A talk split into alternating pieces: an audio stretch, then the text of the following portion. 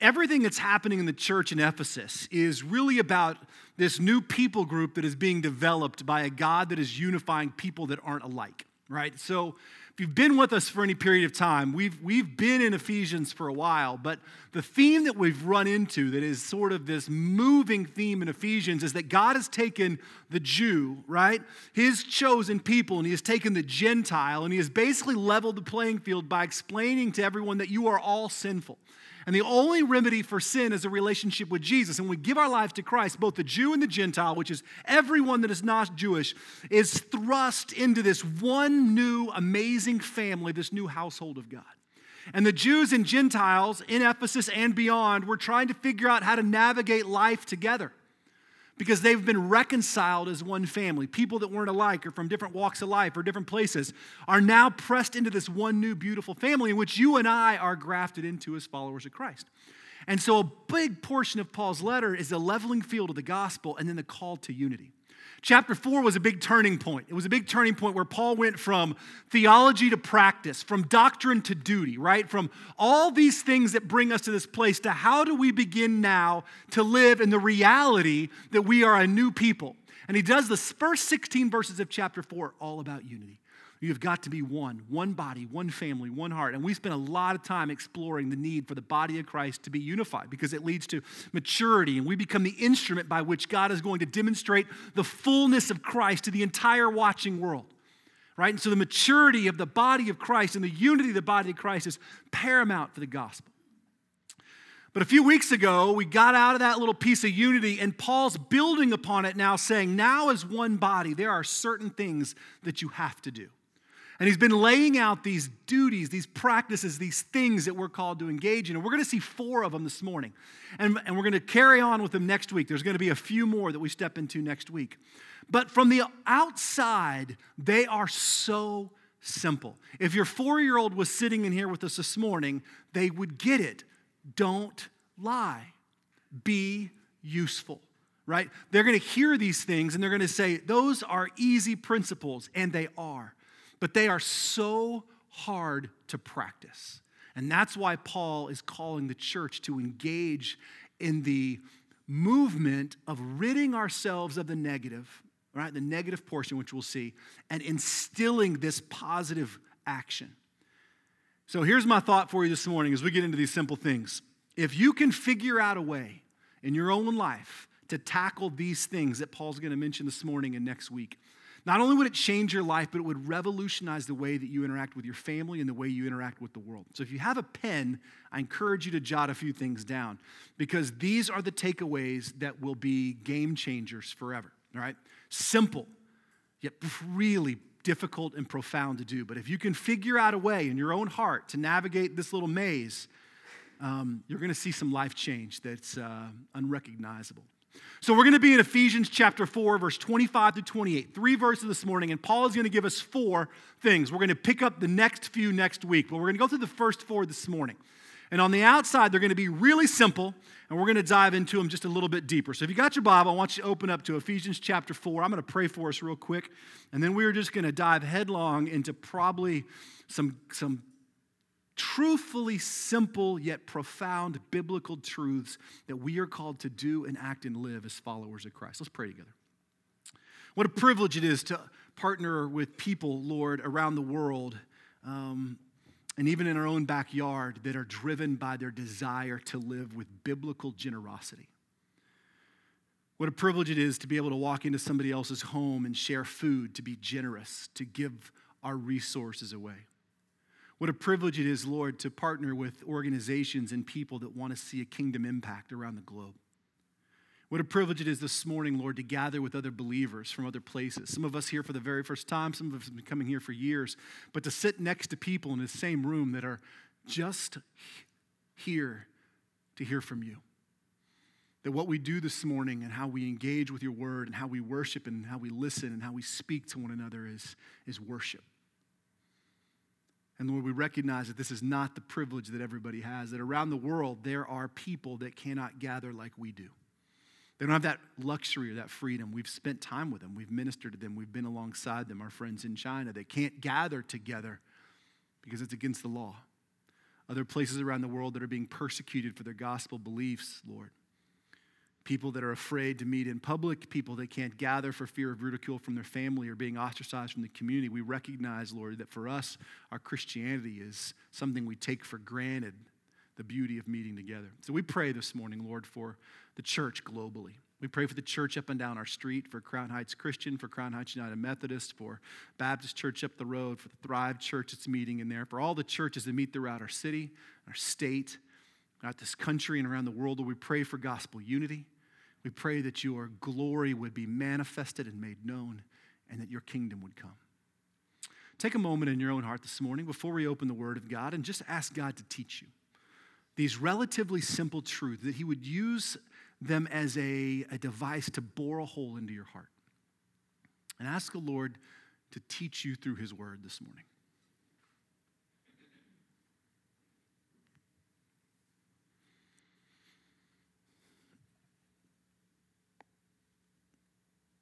And take a moment and pray for someone beside you, in front of you, or behind you. We do this each week. We want to be in the habit of praying for other people. I say this all the time. Everything that unfolds here on Sunday morning is just not about you. Be somebody that cares about the spiritual growth and development of others. Pray for the people around you, whether it's your spouse, uh, one of your kids, a sibling, a friend, or maybe somebody you don't even know. Just say, God, move in this person's life. Draw them closer to you. Care about the movement in their heart. Ask God to orient their heart towards Christ. Whatever you feel compelled or moved to pray, just pray for them.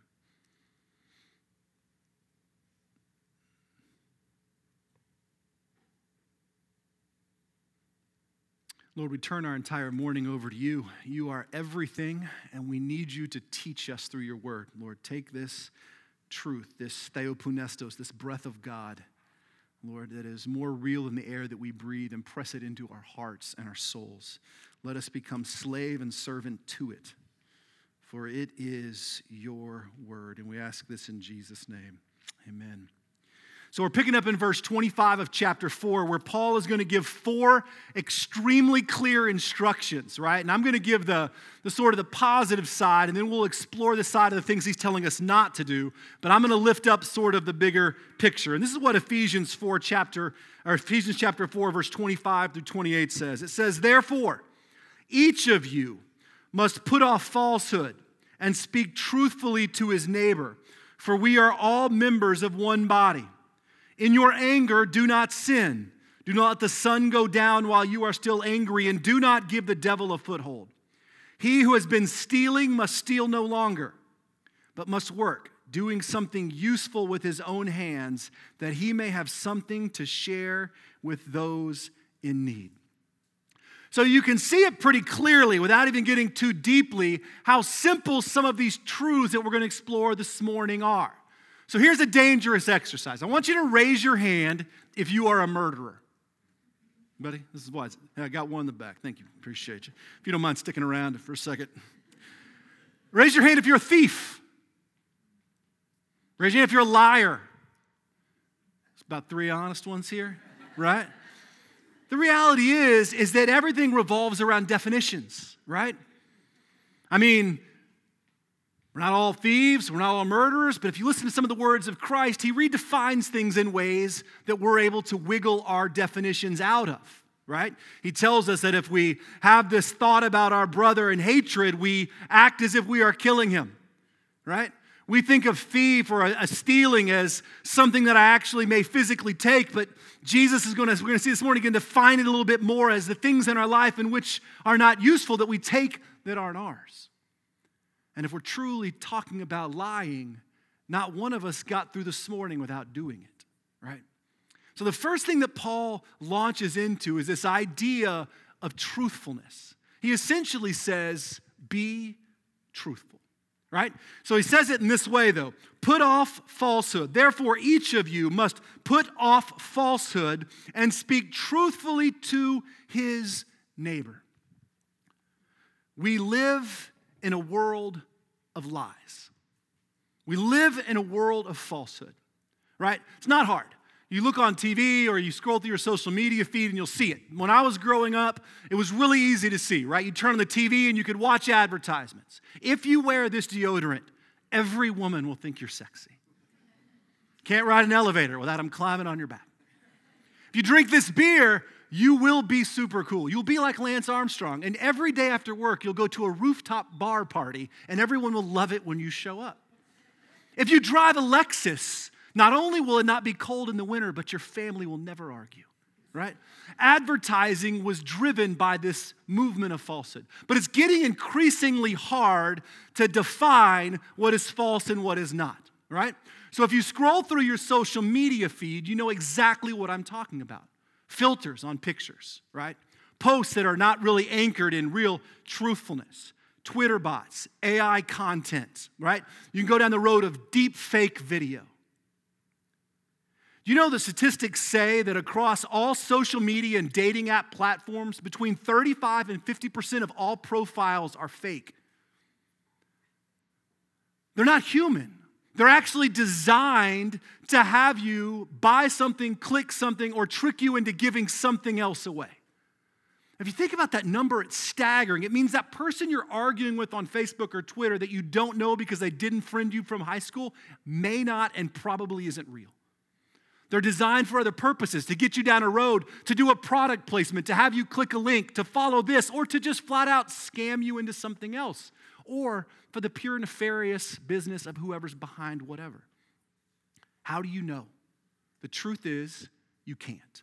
Because we live in a world of lies. Everything around us is built around some version of falsehood. We even perpetuate it ourselves, right? We want to put on a different picture for the world than what's actually happening in our own lives. We tell people we're fine when we're not. We put on a picture of our marriage on the outside that is different than what happens when we shut our doors at home. We filter and doctor every picture to make sure every possible angle looks the best for who we are. Now, is that inherently wrong? No, but it builds into this idea of false living. And it's not that big a deal until you begin to measure your life up against the falseness of the world, right? you begin to look around and go, man, I'm really not sure I'm worth that much. I have this much. And then we begin to perpetuate it ourselves to make ourselves feel better or more inclusive or more whole or more whatever. This is not new. It's harder to detect now, but it's not new. Even Isaiah, back in chapter 6, when he has this vision of the Lord, he sees the Lord lifted on high, he says, Woe is me, God, I am ruined, for I am a man of unclean lips and I live among a people of unclean lips. Even Isaiah knew that much of what was driving him and driving the world was falsehood, was lies. And so he says here, Paul says to the church, be truthful, put off falsehood, right?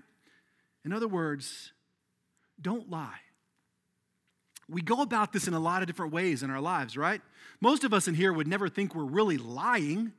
We don't just flat out tell these giant whopper of tales, but we build this narrative into by not being fully truthful. We go out with the girls or we go out with the guys and we talk about our husbands in a way or our wives in a way that isn't a truthful picture of who they are, but we vent. And what we perpetuate and slowly destroy is the person. So, why does Paul say don't lie? Because God commands us not to lie? Well, that's one reason. But listen to what else he says in verse 25. He says, Be truthful, right? To your neighbor, for we are all members of one body. So he actually says that truthfulness has a purpose in the body of Christ because we are to be about the building up of others. And when we live and we perpetuate falsehood or lies, we actually are destroying, right? Destroying other people. Now, you don't know it, you don't feel it, you don't see it, but when you craft this incredibly well put together post, which is covered in filters and stories, and you, you bleed the truth out to make this narrative look amazing, and you know for a fact that it's not fully true, but it's gonna get a bunch of likes. And you've got friends that are all part of your platform that look at that post and they think, my life will never be like that unintentionally, our movement towards falsehood begins to break people. We are about the edification and the building up of the body. Do the words that come out of your mouth, do they actually build up the person, the character, the nature of who that is. When you speak about your husband or your wife or your children or other people, are you building into who they are? Or are you sharing a portion of the story because you're angry, you're mad, or you need to vent? In doing so, we unintentionally begin to break down the community, break down our marriages, break down our children. When you gossip inside the community of, of God, we are destroying the fabric of being one body. When you share partial stories that aren't yours to share, we begin to deteriorate and break down the fabric of the body. We are perpetuating and living in falsehood. So we have to ask ourselves, and this is the kicker in all these things, is what I'm about to do, say, or be, is it truthful? And then, secondly, on top of that, is it helpful?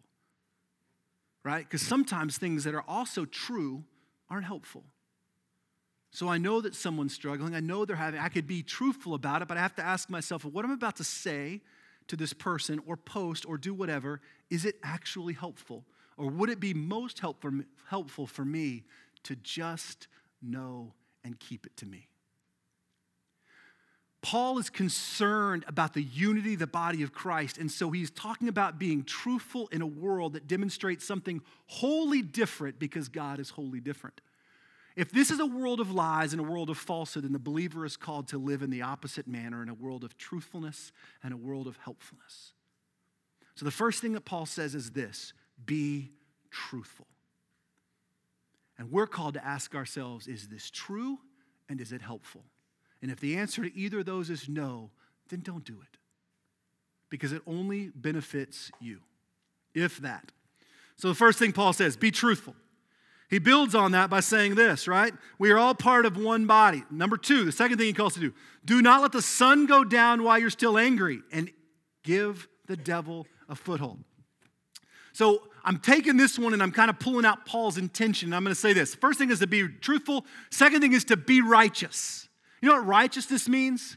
It just simply means to live with an honorable moral code or divine code and put aside our sinful nature. That's essentially all that righteousness means to live under a divine or moral code or law and push aside our sinful nature. Paul is saying, look, live in a way that has a moral anchor that is righteous. And he talks about it in terms of anger. In your anger, do not sin. See, most of us in believe, as believers think that anger is actually sinful, but that's not what Paul says. Paul does not say ang- being angry is sinful. Paul says, in your anger, do not sin. What that means is that there is righteous and there is holy and there is biblical anger. And as believers, we should be stirred to anger over certain things. When we discover human child trafficking, racism, genocide, things across the globe that are, that are destroying what God has created and made, right? It should stir us to a holy, righteous anger. We should not be indifferent. We shouldn't just not care. When we find out that there is more active slavery around the world now than ever before in history, it should stir your heart to this place of fury, righteous fury. We should be angry. And if you're not, you have to ask yourself, why am I not? Why does it not bother me to know that there is a child sex traffic trade around the world? Because I don't see it? Does it come across my sidewalk? As believers, we are called to a holy anger. And he, Paul says, in your anger, right, which you will have if you live in this world as a follower of Christ, because this world is evil and it is broken, and it is sinful. He says, but in that anger, don't sin. Now, this is powerful, right? Because how do we have this kind of holy, righteous anger and yet not sin? Couple of things. This is not my real point today, but I'm going to just throw them out there so you have them. Easy way to understand if anger is sinful or not. Couple of easy ways. One, if it's about you. If you're mad because someone has done something to you or somehow the sinner's around you, it's probably sinful anger, right? My husband shouldn't have taught, said this way. My wife shouldn't have done that. I'm mad because that person hit my car. Anything that revolves around me is probably sinful. if it's leading you in anger, right? Just we can go through a thousand examples, but that's pretty general. If I'm mad because something happened to me, or it's about me, or my feelings, or what I think I deserve, or what I think I should get, or they treated me wrong, or I didn't get recognition, if it's about you, most likely it's sinful. Two, if it doesn't bring about God's glory. So when you're angry, if it's not bringing about God's glory, it's sinful. In other words, just because you're mad does not give you the right to speak to someone in a way that doesn't bring God glory. Just because you're angry does not give you the right to yell, scream, these words, these obscenities, these things. doesn't give you a right to seek revenge, to take something out on someone. Just because you're mad doesn't give you the right because you were wronged to speak to your children or your parents or people that way. In your anger, if it doesn't bring God glory, it's sinful. And that's a big one, right? Because you get to stop in the middle of whatever anger tirade you're on and be like, is the way I'm acting, is it bringing God glory, or is the way I'm acting embarrassing to myself and Him? Mine's almost always the latter. Right? And then the third one is really Paul's second point here, and I'll tie them together. It's don't let your anger linger. He actually says it this way He says, um, In your anger, do not sin. Do not the sun go down while you're still angry. Anger that lingers, that we feed, that we allow to fester, that we allow to develop roots, always leads to resentment, and resentment always leads to death. Even anger that starts in a holy way, if we allow it to fester, if we allow it to push, if we allow it to take up these deep roots in our heart where we feel like we were wronged or someone didn't get what they had coming to them, and so we hold on to that and we tuck it away and we allow it to linger, it's going to lead to resentment. It's why Paul says, don't let the day end with you having a place of anger in your heart that is not resolved. Now, again, we're not going to resolve the atrocities of the world, but we'll resolve them to the Lord and say, God, while this breaks my heart, I believe that you are God. But if we allow that hurt that our husband, our wife, our family, our daughter, whatever, our sister, whoever it is, have, or our workplace, or our boss, or the police, or whatever the situation, we allow it to tuck in and we carry it into the next day, it begins to destroy. And I don't think Paul is being metaphorical when he says, don't let the sun go down. He's basically saying, look, don't let this thing carry into the next one. And this is important, right? And it's important for a couple of reasons because when we do that, we slowly begin to exchange this, this forgiveness and this freedom that God has given us for these lies that the enemy begins to tell us. And that's Paul's other point in all this is he says don't give the devil a foothold and he attaches it to the anger sentence. It's actually attached with and and a comma. So he says, In your anger, do not sin. Do not let the sun go down while you're still angry, comma, and don't give the devil a foothold. Because lingered anger, selfish anger, right? Anger that doesn't bring God glory is an entry point for the enemy, the evil one, to get a foothold in your life and heart. You know what a foothold is, right?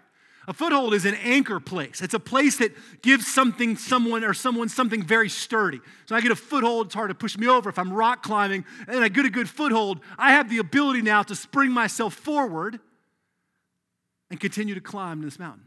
I have an anchor point. And Satan, the enemy, is always after anchor points in our life. And lingering sinful anger is an anchor point for the devil. It's not your holy right. It is Him wiggling His way into your heart saying, You deserve better. You shouldn't be talked to or treated that way. Next time that happens, here is your response you slam them. Next time that happens, you explain to your husband or your wife how they have done this over all these years to you. You can do that. You deserve that. They deserve to hear it. And he begins to whisper and whisper, and you begin to get resentful, and you begin to get bitter, and then you get lethargic, and then you quit caring, and then your soul dies because it doesn't care anymore. This is the foothold, and the devil can destroy your heart, other people, and the community of God in the same time. It is the trifecta. See, the enemy, right? He only works that way. He doesn't just come in and bowl everybody over. He comes in, he sticks a foot right in the place that is most tender in your life, and he grinds his heel in. You know how hard it is to get that out once it's in? It's impossible. And that's why Paul says, don't give it to him in the first place. Because it's hard to root him out. Because it begins to, he begins to camouflage with reality. He begins to camouflage. All of a sudden, we're like, well, maybe that is right. Maybe I do deserve more. Maybe I shouldn't have. And you know what? Maybe you do. But what's driving that? What's the selfish cry at the beginning of that, right? So Paul says it's going to destroy the community. And he's talking to these two groups of people, right? The Jews and the Gentiles that are now forged together. He's saying, don't let the enemy have a foothold because you're mad. And the Jews were mad. They were mad the Gentiles were allowed in. They believed they were a little better. And yet God had opened the floodgates to the Gentiles and be part of the kingdom of God. And they didn't even have to go to the right schools or learn the right words or speak Hebrew. They just got to come. And most of them are like, they're not the same as us. We're a little better. And they're a little mad and they're really selfish. And so they begin to let that anger, that festering, that thing take seed and soil in their heart. And the enemy says, Yeah, you're right. You've done this thing your whole life. They shouldn't just be allowed in, right? Tell them they need to do more. Don't let them into your table at dinner. They can come to the temple, that's fine, but don't bring them into your house. This is the way resentment begins to work, right? So Paul says, be truthful, don't lie, put off falsehood. He says, be righteous in your anger. In other words, adhere to a moral code. Push away from your sinful instinctives. When you begin to get angry, do it in a holy way. Don't give the devil a foothold. Third thing he says is this, and they're going to come in the last verse, both of them. There's two of them. So, verse 28 says this it says, Don't give the devil a foothold, right? in verse 27. Verse 28 He who has been stealing must steal no longer, but must work doing something useful with his own hands that they may have something to share with those in need. He who is stealing must steal no longer. What does Paul know about this community he's writing to? Does he think they're made up of like a whole bunch of little, little thieves? Hey, you guys been stealing. Don't do it. I don't know what he knows, right? But maybe he's not just talking about that. Like for, for a lot of us, when I ask the question, Are you a thief? Nobody raised their hand, right? No one, because here's our picture of a thief. I'm dressed in all black. I got a ski mask on. I sneak in my neighbor's window and I carry out an 80 inch TV. Or I'm at Walmart. I'm like, hey, I like those gloves. Put them in our pocket. That's a thief, right? We get it. But I can go to CC's and get a water and fill it with Dr. Pepper. Eh, gray area. Really? Really? Gray area, right? I can take credit for something at work that I didn't do. I mean, you know, I would have done it. You know, stealing at the end of the day, the definition or the idea of it is just taking something for yourself that's not yours. It's an act of saying, This is for me. It's an ultimate act of selfishness. It's just taking credit or taking something for yourself that's not yours. That's all that stealing really is. It's not yours, but it should be. And we define those circumstances however they charge too much for this thing. Or that guy's not been doing any work. Why in the world should he or she get credit for something that I've been here for 13 years for? We take an accolade, we take this, we take that, we justify it in our mind, right? We steal. We just do. Every single one of us.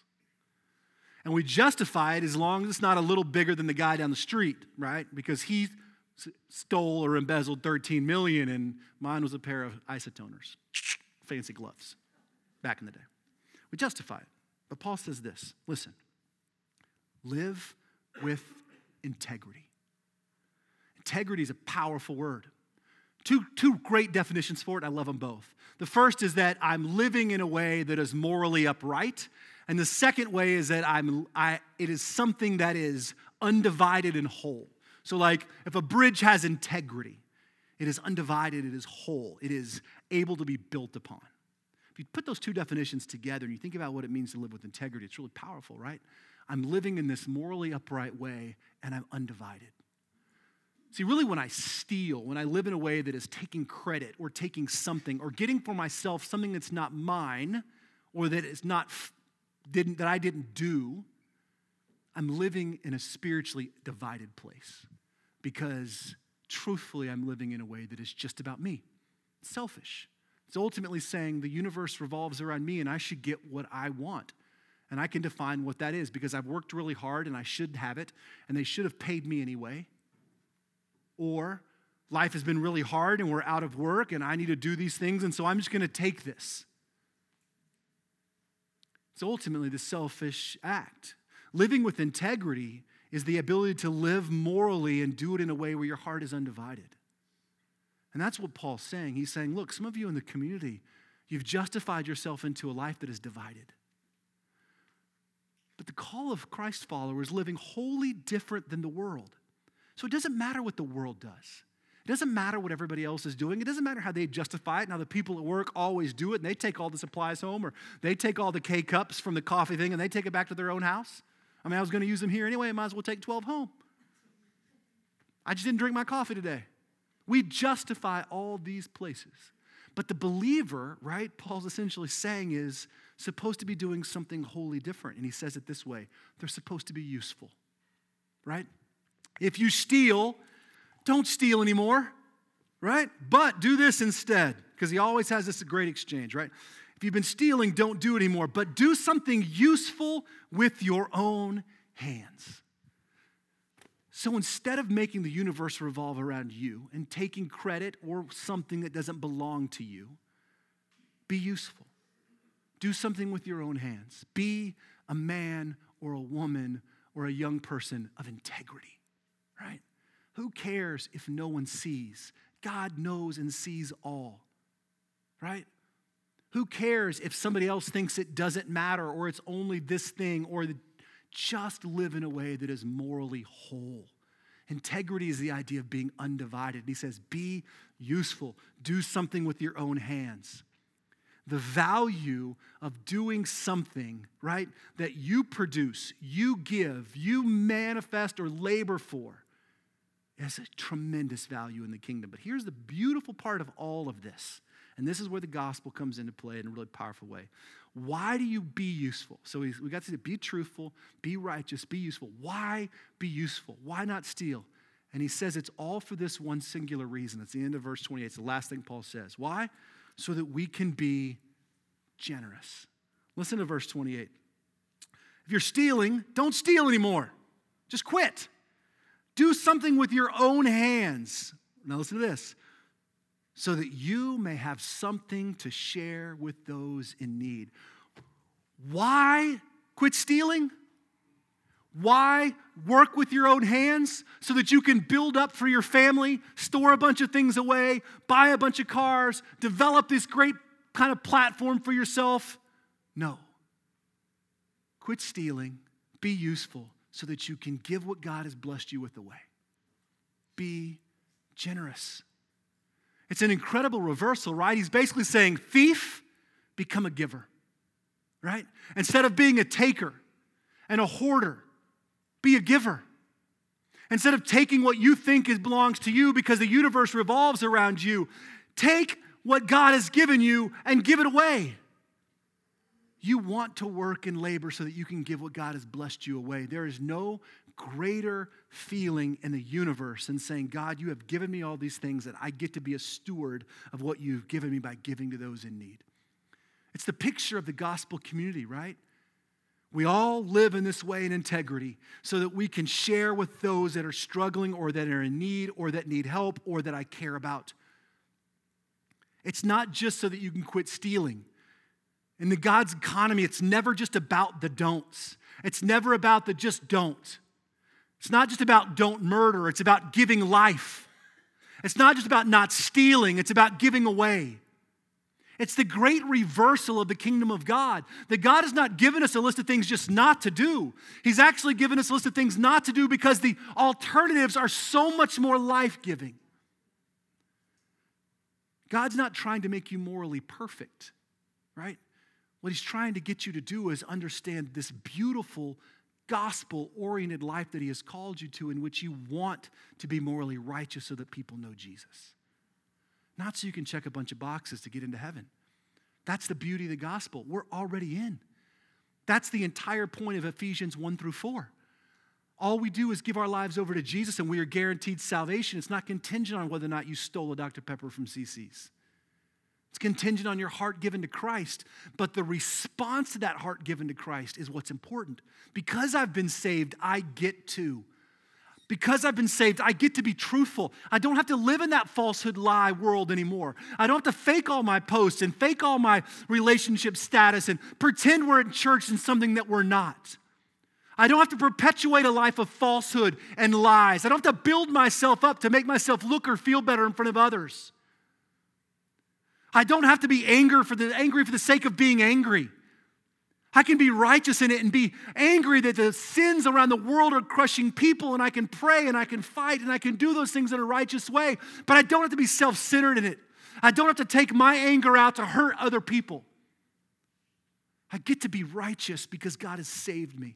I get to be useful. I don't have to steal or take or things that aren't mine, not just the physical, but the, the emotional things as well. I don't get to rob from my spouse because I'm feeling depressed, so I steal their joy. I don't have to do that. But I can work with my hands and my life to cultivate something that's useful and not so that I'll feel better about me or so that I can build something up or that I can be this, but so that I can give it away. And this is what Paul is telling the church be truthful, be righteous, be useful, be generous. If your five year old sat in here with us this morning, they'd get it. Don't lie, don't stay angry, and don't be angry for the wrong reasons, right? Don't steal, give your stuff away.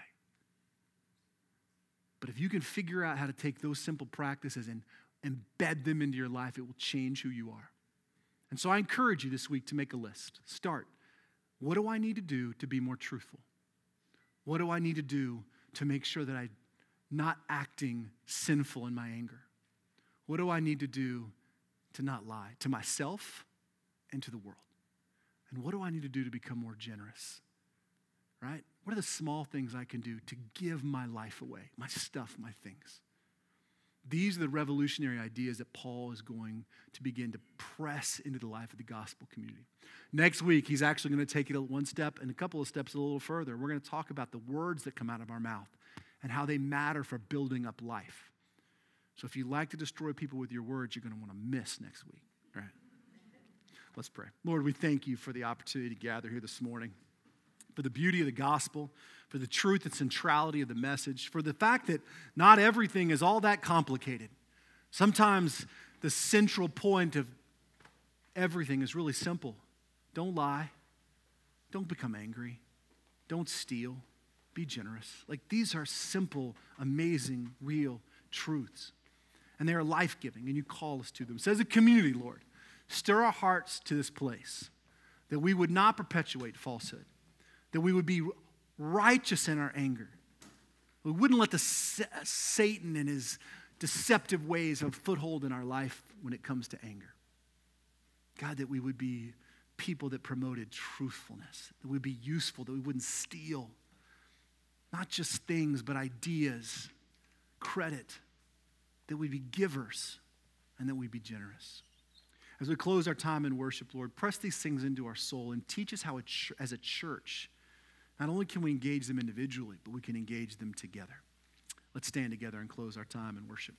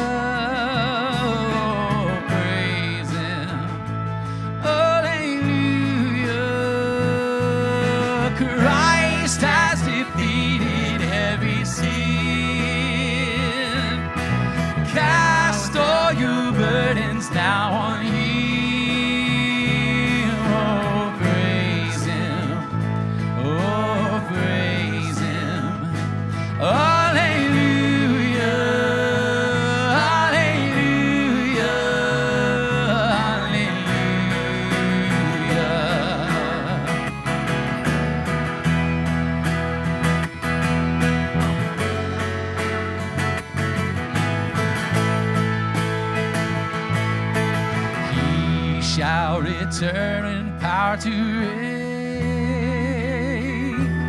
Heaven and earth will join to sing.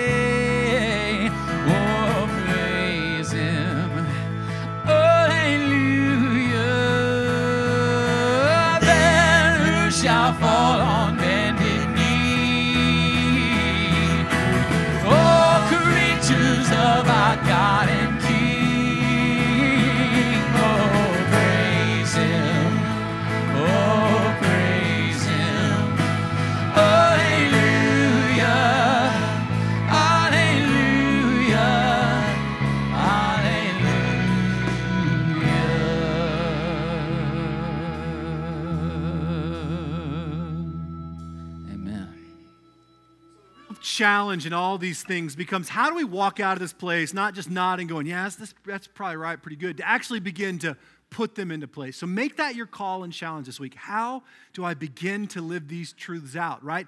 We are all part of one family right? Let's do life as a way of edifying the family of god so that we can glorify god together. Go in peace